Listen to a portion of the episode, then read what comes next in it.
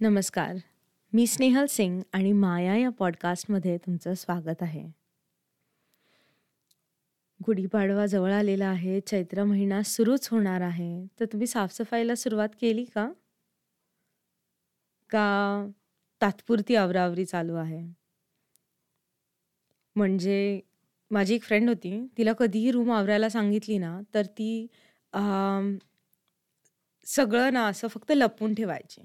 म्हणजे कपडे घरी करायच्या ऐवजी उचलून आतमध्ये कपाटाच्या आतमध्ये जसे तसे लपून ठेवायचे.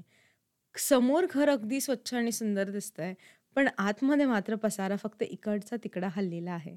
असं तर नाही करत आहात ना? पण हां खूप जण आवराआवरी ही वर्षातून दोनदा तर तीनदा करतातच. सणासुदीला काही झालं असेल तर काही कार्यक्रम घरात असेल तर. या कारणानिमित्त घराची आवरावर होतेच. अडगळ साफसफाई होते. नको असलेल्या गोष्टी फेकून दिल्या जातात. हव्या असलेल्या गोष्टी पुन्हा नाविन्याने सजवल्या जातात.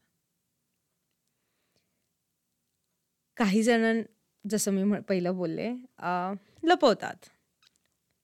गोष्टी फक्त इकडून तिकडे हलतात पण ते आहे तिथेच राहतात. घरातच राहतात. फेकून द्यायच्या गोष्टी साठवल्या जातात.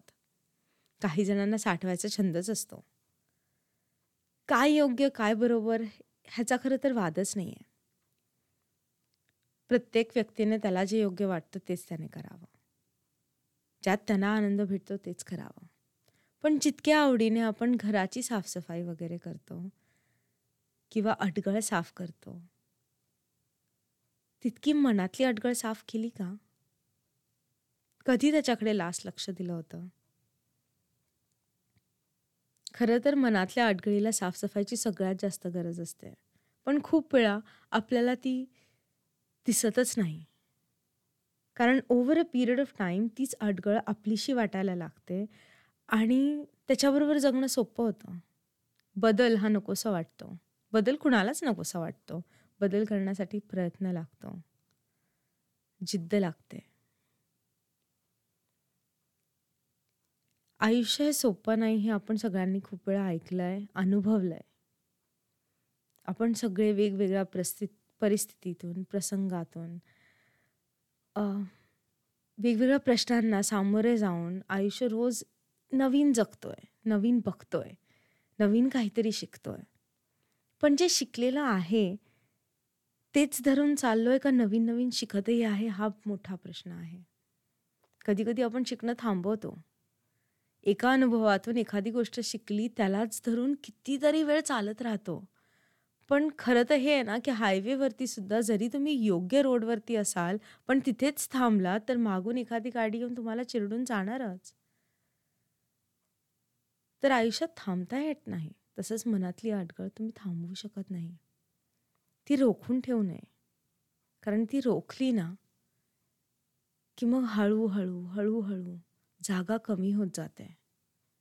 आणि मग जेव्हा ती जागा खूप कमी होत जाते तेव्हा दिसणं ऐकणं हे आपोआप कमी होतं. गोष्टी समोर असल्या तरी दिसत नाहीत लोक समोर असतील तरी दिसत नाही. कोण आपल्याला काही प्रेमाने बोलत असेल तर ते ऐकूही येत नाही कारण मनात इतका कचरा भरलेला आहे. तर वेळेप्रमाणे काळाप्रमाणे मनातली अडगळ साफ केलीत का? ज्या विचारांनी तुम्ही एकदा जग जिंकलं होतं तेच विचार आजही तुम्हाला जग जिंकू देत आहेत का तुम्हाला रोखून ठेवतात? ह्याचा विचार केलात का कधी? ज्या धारणा तुम्हाला पहिल्या अत्यंत कामी आल्या त्या आता तुम्हाला पुढे जाऊ देत आहेत का मागे धरून ठेवतात? ह्याच्यावर विचार केला का? जशी महिन्याला यादी करतो आपण कुठली गोष्ट हवी कुठली नको तशी मनातल्या या भावनांची यादी केली कधी? काय वाटतंय? काय हवं आहे काय अनुभवता येतंय? काय दिसतंय? काय ऐकू येतं आहे कशाचा स्पर्श हवा हवा असं आहे ह्याकडे शेवटचं लक्ष कधी दिलं होतं? आमच्याकडे स्प्रिंग चालू झाला आहे. ऊन कुठेतरी दिसायला लागलं आहे आणि मनात खूप आनंद आहे कारण की थंडी ह्यावर्षी खरंच खूप जास्त होती. खूप आतुरतेने आम्ही स्प्रिंगची वाट बघत होतो. आणि तो आता आला आहे घरं कपाटं साफसफाई होती आहे पण त्याचबरोबर मनाची साफसफाई करणं तितकंच गरजेचं आहे.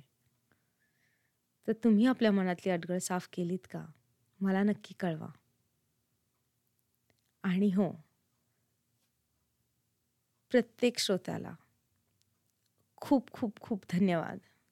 माया हा पॉडकास्ट जे फक्त बारा एपिसोड्स रिलीज झालेले आहेत हा बारावा एपिसोड आहे जो तुम्ही ऐकताय आणि त्याला खूप प्रेम भेटलं आहे आणि हे फक्त फक्त फक्त तुमच्यामुळे झालं आहे. चार हजारपेक्षा जास्त हे एपिसोड्स ऐकले गेलेले आहेत आणि त्यासाठी तुमचे किती धन्यवाद मानले तरी ते कमी असतील. तर असेच ऐकत राहा. मला प्रोत्साहन देत राहा आणि आपण लवकरच भेटू. आणि हो मनातली अडगळ साफ करायला विसरू नका. काळजी घ्या आणि एक स्माइल तो खुद के लिए बनता ही है. हसत रहा